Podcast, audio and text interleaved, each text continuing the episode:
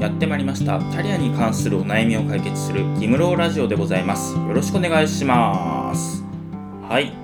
ギムローラジオは大手人材会社を辞めてフリーランスとして活動している私ギムローがキャリアに関するお悩みを解決する番組となっております。ということで今回のテーマはやりたくない仕事を続ける弊害というテーマで話していければなと思うんですが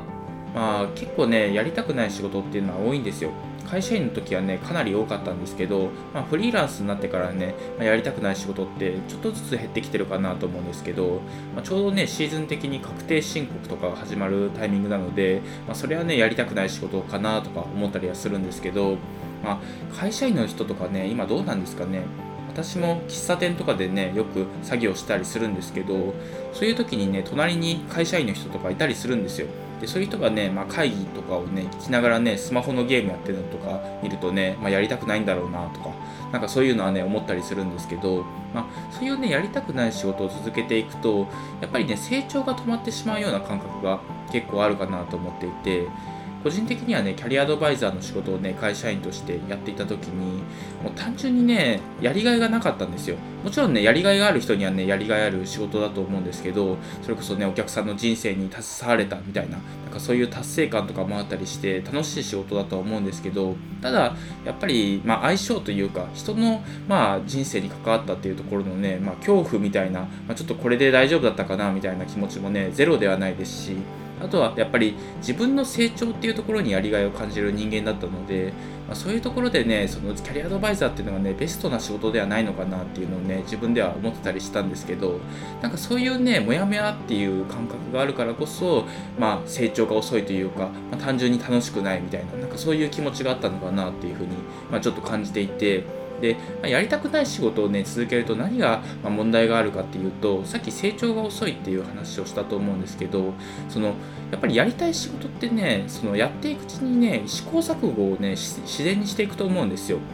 例えばねあの動画編集を副業でやった時すごい楽しかったんですよ。でこういう風にやったらね動画が見やすくなるかなとかなんかそういうことを思いながらね作業していくのはすごい楽しかったですしでそれをねお客さんに、まあ、納品してでお客さんからねリピートの案件をもらえたりした時はねやってよかったなっていう風に思ったんですよ。でそういうのが連続していくとそのどんどん成長していって単価も上がっていってっていう、まあ、成長してるなっていう、まあ、やりがいがあったっていうころがあるんですけど、まあ、これをねやっていきたいなと思ってね副業から独立してフリーランスになったっていう経緯があるんですよ。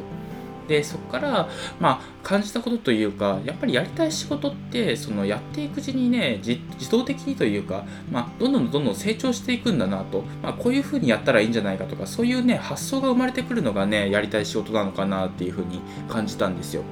でやらされる仕事っていうのもねあの続けていけばね楽しくなることっていうのもあると思います。でもちろんねあるとは思うんですがただただね楽しくならないこともね一定数あるのかなっていうふうに思っています。だからこそねその期限を決めて頑張るというかまあこれはね1年ぐらい頑張ったら頑張ってダメだったらね諦めようというか、まあ、次の仕事をやろうみたいななんかそういうね見切りをつけるのもね結構大事なのかなっていうふうに思っています。なのでもしねその今やってる仕事っていうのがやりたくない仕事が多いなっていうふうに思うんだったらまあまあ期限を決めて別の仕事を考えてみるっていう、まあ、転職でもいいですし副業でもいいですし、まあ、フリーランスになるのもいいですし、まあ、新しい選択肢をね考えてみるのがいいのかなっていうふうに思います。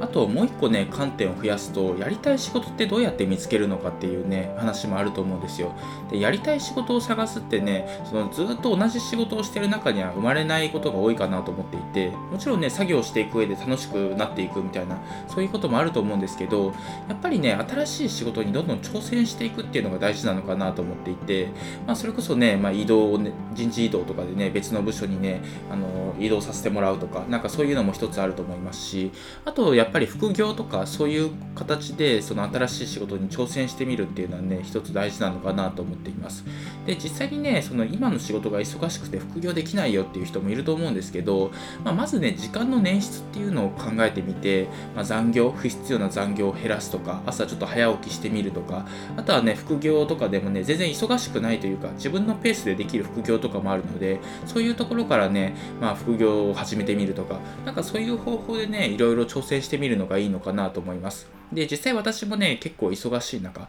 キャリアアドバイザーって、まあ、夜10時ぐらいに仕事はあるんですけど、そこからね、眠い目をこすりながら、まあ、作業をしたみたいな、なんかそういう経験とかもあったりするので、まあ、頑張ればね、できないことはないっていう人が多いのかなと思うので、ぜひね、挑戦はしてみてください。